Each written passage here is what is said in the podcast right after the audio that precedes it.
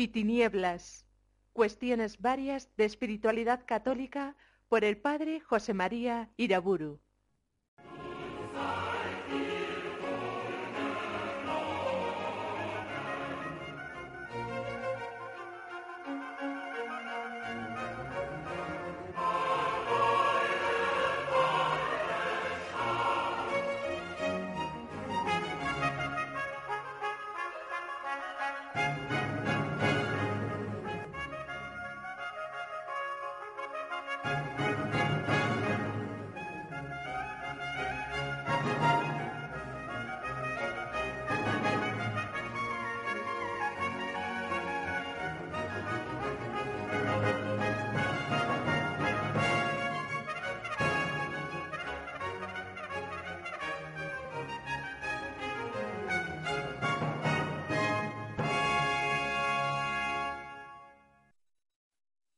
En el nombre del Padre, del Hijo y del Espíritu Santo. Termino ya en esta conferencia la cuestión dedicada a estudiar la actividad apostólica y misionera en la Iglesia. Una cuestión profundamente relacionada con la primera que tratamos acerca del martirio. Cuando estudiamos el martirio, pudimos comprobar que tanto en el Antiguo Testamento como en el Nuevo, los mártires morían principalmente por dar entre los hombres el testimonio de la verdad, de la verdad de Dios. Es decir, que si los apóstoles están llamados a dar testimonio de la verdad de Dios, eso significa que los apóstoles están llamados a ser mártires, testigos de la fe, testigos del Evangelio de Cristo. Es en el mismo Cristo donde esto que acabo de decir viene expresado con más plenitud. Cristo muere por dar en Israel el testimonio pleno de la verdad de Dios. Si él hubiera suavizado mucho su afirmación de la verdad y su negación del error, si él hubiera propuesto la verdad muy gradualmente, poquito a poco, si él no hubiera predicado la verdad con tanta fuerza, si no hubiera rechazado el error con tanta energía, no hubiera sido muerto en el Calvario. Pero Cristo no guarda su vida cautelosamente, sino que la entrega para la gloria de Dios y la santificación de los hombres, dando de la verdad un testimonio tan fuerte que, valga la expresión, parece suicida. Él se atreve a decir en su misión evangelizadora a los sacerdotes que el templo santo de Dios lo han convertido en una cueva de ladrones. Él a los escribas y fariseos les acusa de ser raza de víboras, sepulcros blanqueados, maestros falsos que no entran en el reino de Dios ni dejan tampoco que los otros entren y a los ricos Cristo les dice que a un camello le es más fácil pasar por el ojo de una aguja que a vosotros entrar en el reino. Y Cristo sabe perfectamente que el Sanedrín está compuesto por los sacerdotes, los letrados y los ricos. Él sabe que ellos le pueden llevar a la muerte, más aún, que le van a matar. Esta fuerza patente en la afirmación de la verdad y en el rechazo del error es lo que explica que a Cristo le arrojen violentamente del mundo a los 33 años. Y esto para él no fue ninguna sorpresa. Cristo sabía perfectamente que la afirmación plena de la verdad iba a ser para él muerte y para los hombres vida. Está claro Tanto nos amó Cristo, que se entregó a la muerte por decirnos la verdad plena, que para nosotros iba a ser vida.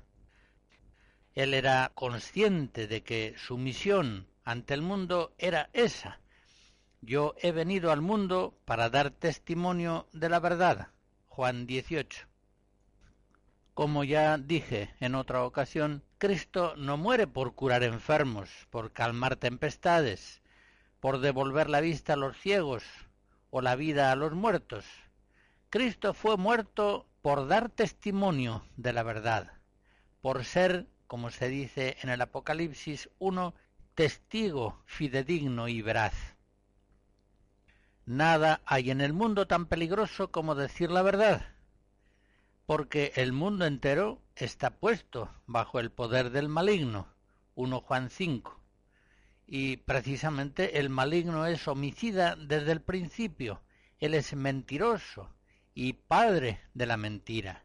Juan 8. Igualmente los apóstoles fueron desde el principio perseguidos por evangelizar la verdad de Jesús, el Evangelio, se les ordenó severamente no hablar en absoluto ni enseñar en el nombre de Jesús. Pero ellos, fieles a su misión, afirmaron, Juzgad por vosotros mismos. Si es justo ante Dios, que os obedezcamos a vosotros más que a Él, porque nosotros no podemos dejar de decir lo que hemos visto y oído. Hechos 4 el Sanedrín nuevamente apresa a los apóstoles y después de azotados les conminaron que no hablasen en el nombre de Jesús y los despidieron. Ellos se fueron alegres de la presencia del consejo, porque habían sido dignos de padecer ultrajes por el nombre de Jesús.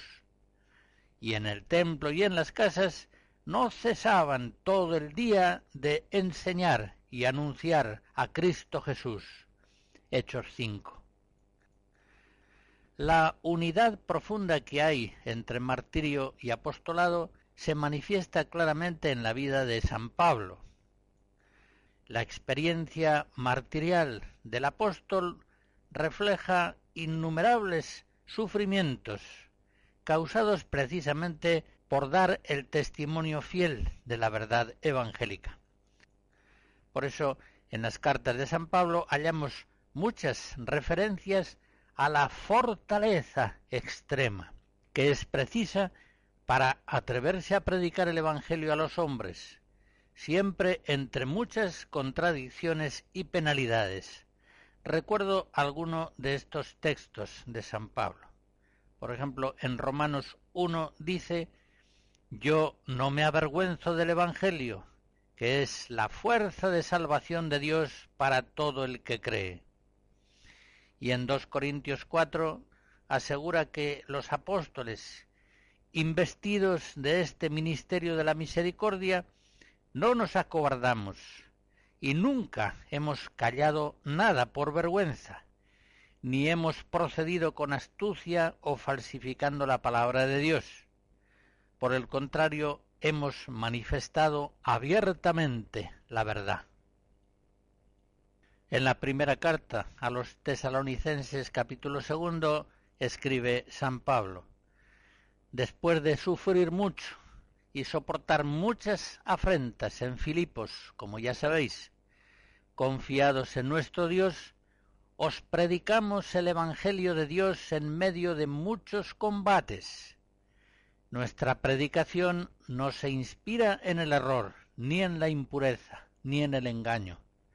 Al contrario, Dios nos encontró dignos de confiarnos el Evangelio, y nosotros lo predicamos procurando agradar no a los hombres, sino a Dios, que examina nuestros corazones. San Pablo, en este sentido, exhorta también a sus colaboradores para que sirvan con toda fidelidad y fortaleza el ministerio de la palabra, arriesgando sus vidas en ello siempre que sea necesario. En 2 Timoteo 1 dice a su colaborador apostólico No nos ha dado Dios un espíritu de temor, sino de fortaleza, de amor y de templanza. No te avergüences jamás del testimonio de nuestro Señor y de mí, su prisionero. Al contrario, comparte conmigo los sufrimientos que es necesario padecer por el Evangelio, animado con la fortaleza de Dios. San Pablo, en otra carta segunda a Timoteo 4, exhorta a imitar su propio ejemplo. A mí nadie me asistió, antes todos me desampararon, pero el Señor me asistió, y Él me dio fuerzas para que por mí fuese cumplida la predicación y todas las naciones la escucharan. El martirio y el apostolado. El apostolado y el martirio se implican, se exigen, se potencian mutuamente. Cuadros de una exposición de Mussorgsky con orquestación de Ravel.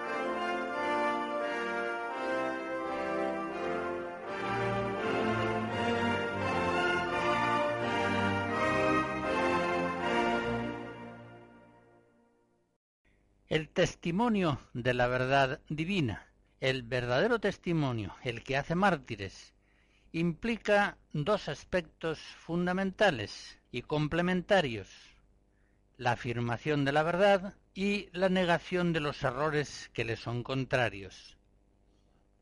Los dos aspectos se iluminan y potencian mutuamente, los dos son necesarios. Es evidente que no se afirma plenamente la verdad si se tolera, al menos por el silencio, la difusión de los errores que le son contrarios. Trataré en primer lugar de la afirmación de la verdad divina.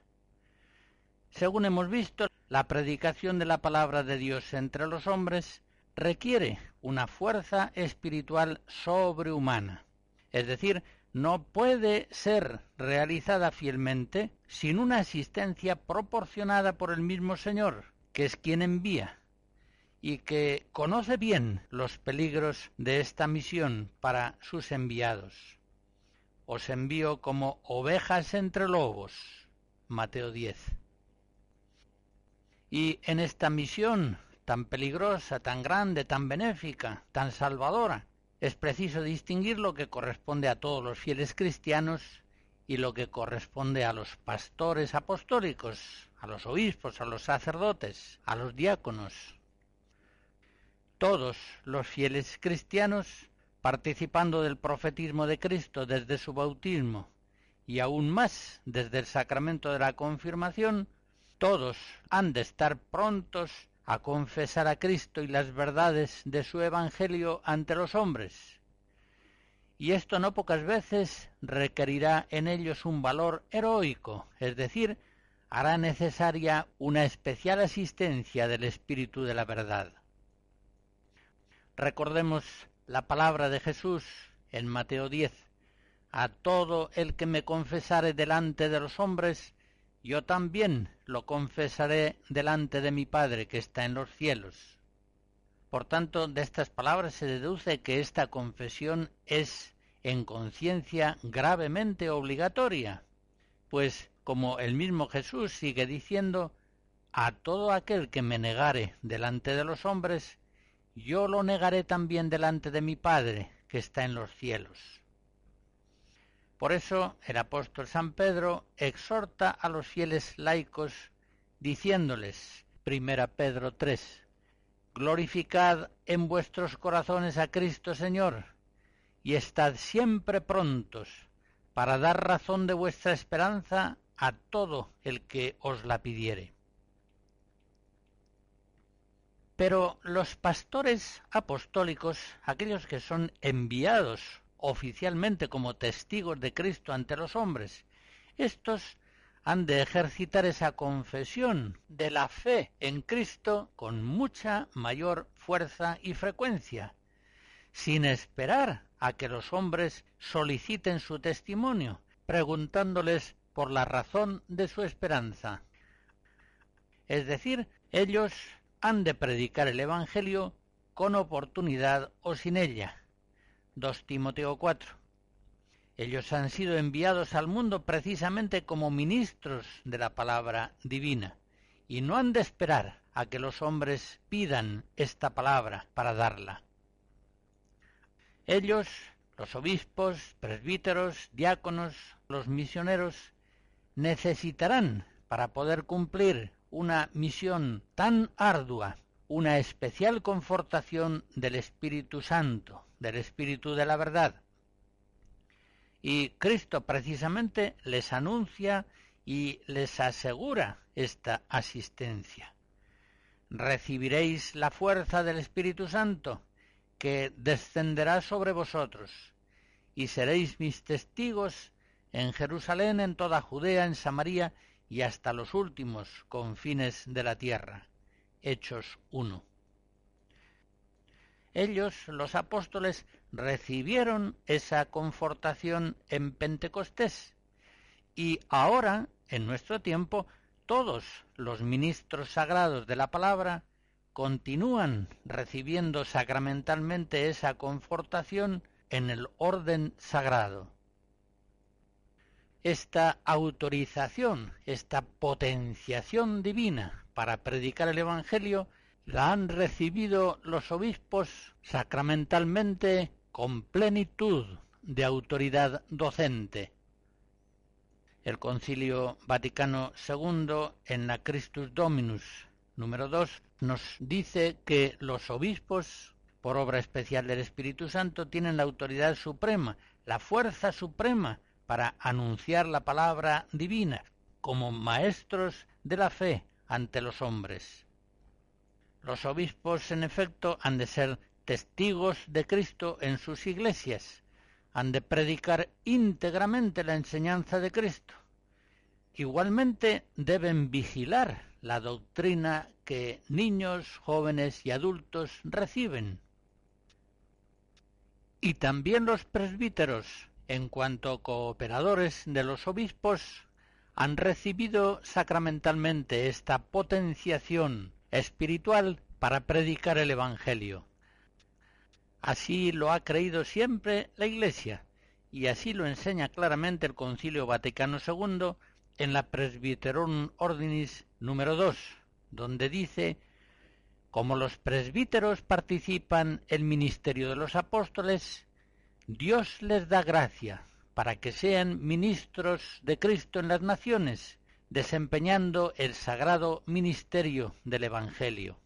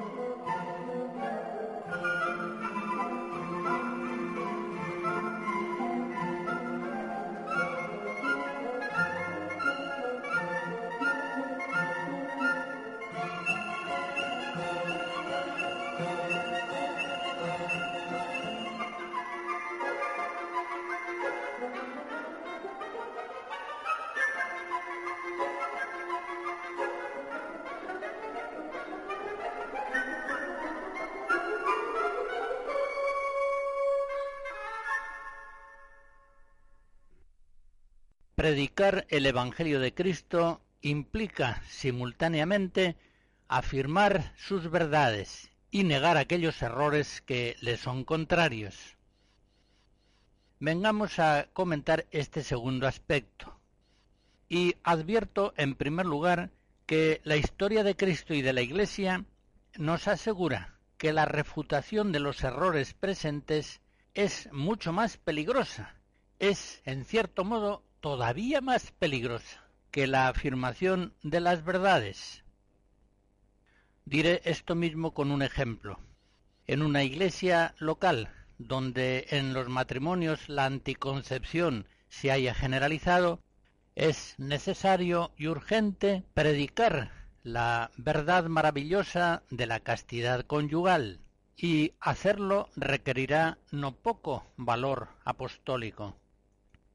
Pero es preciso decir además, y hacerlo requiere un valor aún mayor, que los métodos artificiales, químicos o mecánicos que desvinculan amor y posible fertilidad son intrínseca y gravemente pecaminosos, y que su empleo no puede ser justificado por ninguna intención o circunstancia. Pues bien, en estos ambientes la predicación positiva de la castidad conyugal quizá suscite reticencia o rechazo, pero hasta cierto punto es tolerada. Es la reprobación firme de los anticonceptivos, lo que dará lugar a persecuciones, descalificaciones y marginaciones, es decir, lo que vendrá a ser ocasión de martirio, de testimonio doloroso de la verdad de Cristo y por eso se explica que hoy en tantas iglesias locales sea tan rara la predicación completa, afirmando la verdad y negando el error de la verdadera espiritualidad conyugal cristiana. Monseñor Víctor Galeone, obispo de San Agustín, en Florida, Estados Unidos, en el año 2003 escribió una pastoral sobre el matrimonio. En ella hace una amplia y magnífica exposición de la verdad católica, pero también hace una refutación fortísima de los errores teóricos y prácticos que son contrarios a la sagrada verdad del matrimonio. Leo un par de párrafos de su carta pastoral.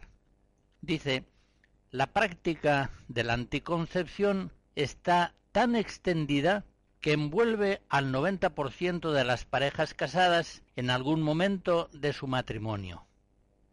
Pues bien, a ese infrecuente señalamiento del mal añade Monseñor Galeone esta consideración. Me temo que mucho de lo que he dicho pueda parecer muy crítico con las parejas que utilizan anticonceptivos. En realidad no las estoy culpando de lo que ha ocurrido en las últimas décadas. No es un fallo suyo. Con raras excepciones, debido a nuestro silencio, somos los obispos y sacerdotes los culpables. Estas palabras tan graves y tan verdaderas no se escuchan con frecuencia hoy en la Iglesia. Tiene toda la razón este obispo católico al decir lo que dice en ocasiones no cumplen fielmente el ministerio de la palabra, ni dan plenamente el testimonio de la verdad en el mundo aquellos obispos, profesores de teología y presbíteros que afirman la verdad, en el mejor de los casos, pero que no rechazan con fuerza suficiente los errores contrarios. Sin embargo, debemos ser muy conscientes de que no se acaba de manifestar la verdad de Dios en la predicación, si al afirmarla no se señalan también y rechazan los errores que son contrarios a esa verdad. Los profetas del Antiguo Testamento no se limitaban a afirmar la realidad de un Dios único, sino que denunciaban la falsedad de los dioses múltiples y de los ídolos. Llegaban incluso a ridiculizarlos y a reírse de su falsedad, de su vanidad. el ejemplo de Cristo a la hora de evangelizar es siempre definitivo. Y él no afirma sólo, por ejemplo, la primacía de la interioridad, el reino de Dios está dentro del hombre, sino que denuncia el exteriorismo perverso y vacío de la religiosidad rabínica. Sepulcros blanqueados, coláis un mosquito y os tragáis un camello.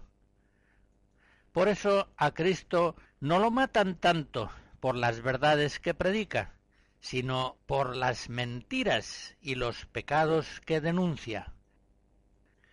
Pero Él, que es el Salvador del mundo, solamente afirmando la verdad y negando el error juntamente, cumple la misión para la que vino al mundo, dar testimonio de la verdad. Y sólo así consigue salvar a los hombres de la mentira en la que están cautivos, de la mentira que les coloca bajo el influjo del padre de la mentira, el diablo.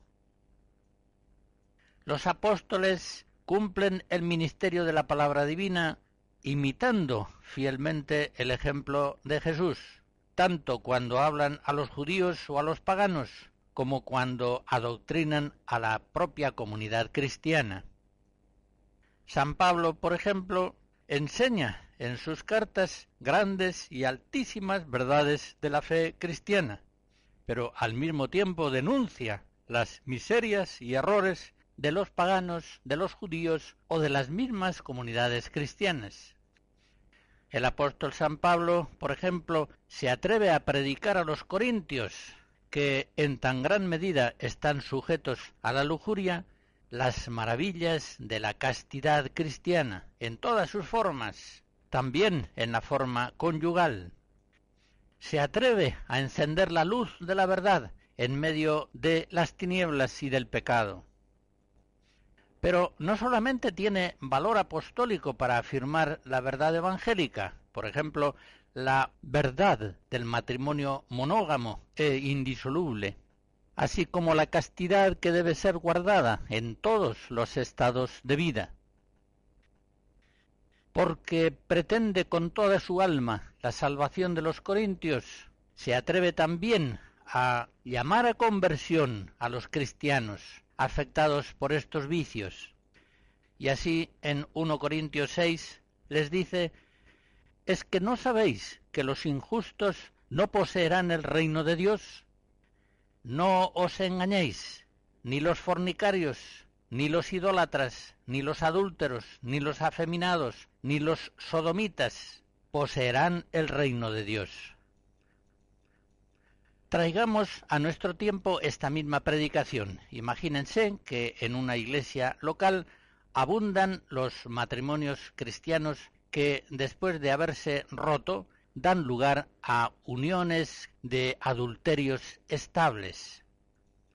Y pensemos que ante esa deplorable situación el obispo tiene valor apostólico y sobre todo amor a sus fieles descarriados, voluntad de procurar su salvación, como para afirmar la condición monógama e indisoluble del matrimonio. Hasta ahí vamos bien y probablemente su predicación será aguantada con paciencia, incluso por aquellos que no comparten su enseñanza. Pero imagínense ustedes que ese obispo no se limita a dar la verdad del matrimonio, sino que a esas parejas pseudo matrimoniales, es decir, adúlteras, formadas por cristianos, se atreve a decirles aquello de San Pablo. Hermanos, hijos míos, no os engañéis, ni los fornicarios ni los adúlteros poseerán el reino de Dios. Aquí es cuando estalla el escándalo de la predicación del Evangelio, Aquí es cuando se inicia la persecución. Aquí es cuando en la prensa, en la televisión, en la calle, incluso en las reuniones de cristianos en ciertas parroquias y movimientos, habrá en no pocas ocasiones juicios durísimos contra un obispo que se atreve a dar una predicación tan dura. No faltará quien contraponga una iglesia madre, benigna, comprensiva, también con los pecadores, con una iglesia severa, dura, intransigente, falta de misericordia. No parece exagerado imaginar que ese obispo va a quedar descalificado, no solamente en la opinión del mundo, sino en la opinión de no poca parte de la Iglesia, justamente aquella parte que está mundanizada. ¿Cuántas palabras de Cristo y de los apóstoles resultan hoy inadmisibles, escandalosas, en no pocos lugares de la propia Iglesia? Pues bien, lo diré de nuevo, no es posible predicar el Evangelio limitándose a la afirmación de la verdad. Es preciso reprobar abiertamente aquellos errores y pecados que se oponen a esa verdad santa. No olvidemos nunca que en la última cena Cristo ora al Padre por sus discípulos, pidiendo Padre, santifícalos en la verdad.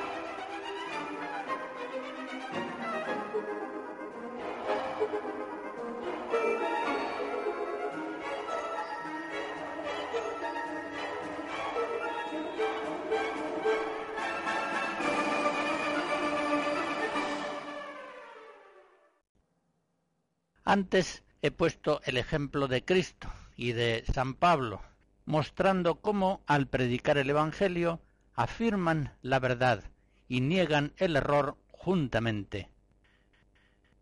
Pero fijémonos cómo en la tradición de la Iglesia el método teológico clásico sigue la misma norma. En la Suma Teológica de Santo Tomás, por ejemplo, en cada cuestión era afirmada en el cuerpo del artículo la verdad, pero antes habían sido expuestas las posiciones erróneas y después eran aquellas opiniones refutadas una a una. Solamente así la verdad quedaba expresada y comunicada plenamente a los hombres. Pues bien, actualmente en no pocos pastores sagrados, profesores de teología, predicadores, misioneros, catequistas, falta este atrevimiento apostólico para descubrir y reprobar el error por una deficiente espiritualidad martirial. No se niegan suficientemente los errores en el campo doctrinal y teológico. Con frecuencia los mismos autores que son ortodoxos y que realmente deben ser admirados por su valor a la hora de afirmar la verdad, denuncian muy escasamente los errores contrarios a las verdades que, gracias a Dios, ellos mismos exponen. Consciente o inconscientemente, temen la persecución que otra actitud pudiera traer consigo o quizá estos profesores de teología se ven afectados por la pedantería progresista y liberal que estima académicamente incorrecta toda refutación de las doctrinas erróneas. Esto que digo es verdad. Todos nosotros conocemos autores ortodoxos, especialistas en Sagrada Escritura, Cristología, moral o en otros campos teológicos que apenas denuncian con clara firmeza ni refutan persuasivamente con fuerza las gravísimas falsedades que se dicen y publican acerca de esas mismas materias que ellos enseñan con verdad. En su docencia, en sus escritos, afirman la verdad, es cierto, y no es poco, pero ignoran graves errores como si no supieran que están ampliamente difundidos, o los señalan levemente, como de pasada, ateniéndose a ese espíritu de tolerancia que hoy es el espíritu académicamente correcto. No son, pues, en esto fieles al ejemplo de Cristo, de los apóstoles, de los santos doctores de la tradición de la Iglesia. Quizá estos teólogos y con ellos estos obispos, estos maestros católicos, tienen valor para combatir errores ya pasados, ya denunciados en tiempos anteriores. Pero no tienen valor para combatir los errores presentes, que son los que más daño hacen al pueblo cristiano, como es lógico. Y con esa actitud, insisto, no son fieles al ejemplo de Cristo, de los apóstoles y de los grandes doctores de la doctrina católica. La historia de la Iglesia nos presenta como un dato tradicional que los padres, los santos y los mejores teólogos, así como los papas, han enseñado siempre la verdad católica, impugnando a la vez los errores de su tiempo. La mayor virulencia del error suele darse precisamente en su fascinante novedad. Los errores, cuando se hacen viejos, cuando ya han sido secularmente señalados y reprobados por la Iglesia, pierden mucho de su peligroso atractivo.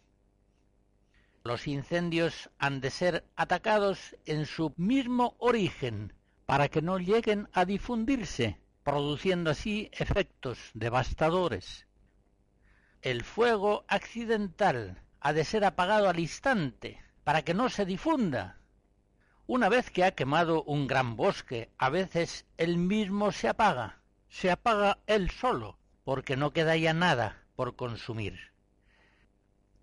San Agustín, por ejemplo, en torno al año 400, combate con todas sus fuerzas los errores que su contemporáneo Pelagio estaba difundiendo acerca de la gracia. Y así lo hizo San Agustín, asistido por Dios, para el bien de la Iglesia, aunque aquellos errores en un principio fueron aprobados por no pocos obispos que no habían alcanzado a comprender su grave malicia, o quizá que no estaban suficientemente informados sobre la doctrina pelagiana. Les señalo en esto un dato muy significativo. Cuando en la liturgia de las horas celebramos la memoria de los santos, allí se nos ofrece una brevísima biografía de ellos. Y cuando se trata de santos pastores o teólogos, Casi todas esas biografías mínimas subrayan que combatieron los errores doctrinales y las desviaciones morales de su tiempo. Esta ha sido efectivamente la práctica unánime de todos los santos.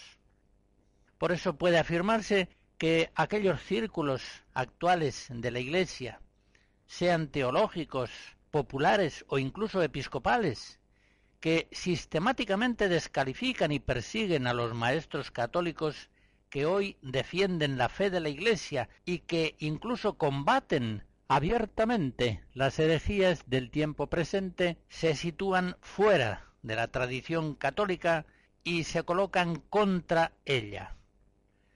En la guerra que hay entre la luz y las tinieblas, entre la verdad y la mentira, aunque no lo pretendan conscientemente, ellos se están poniendo del lado de las tinieblas y de la mentira.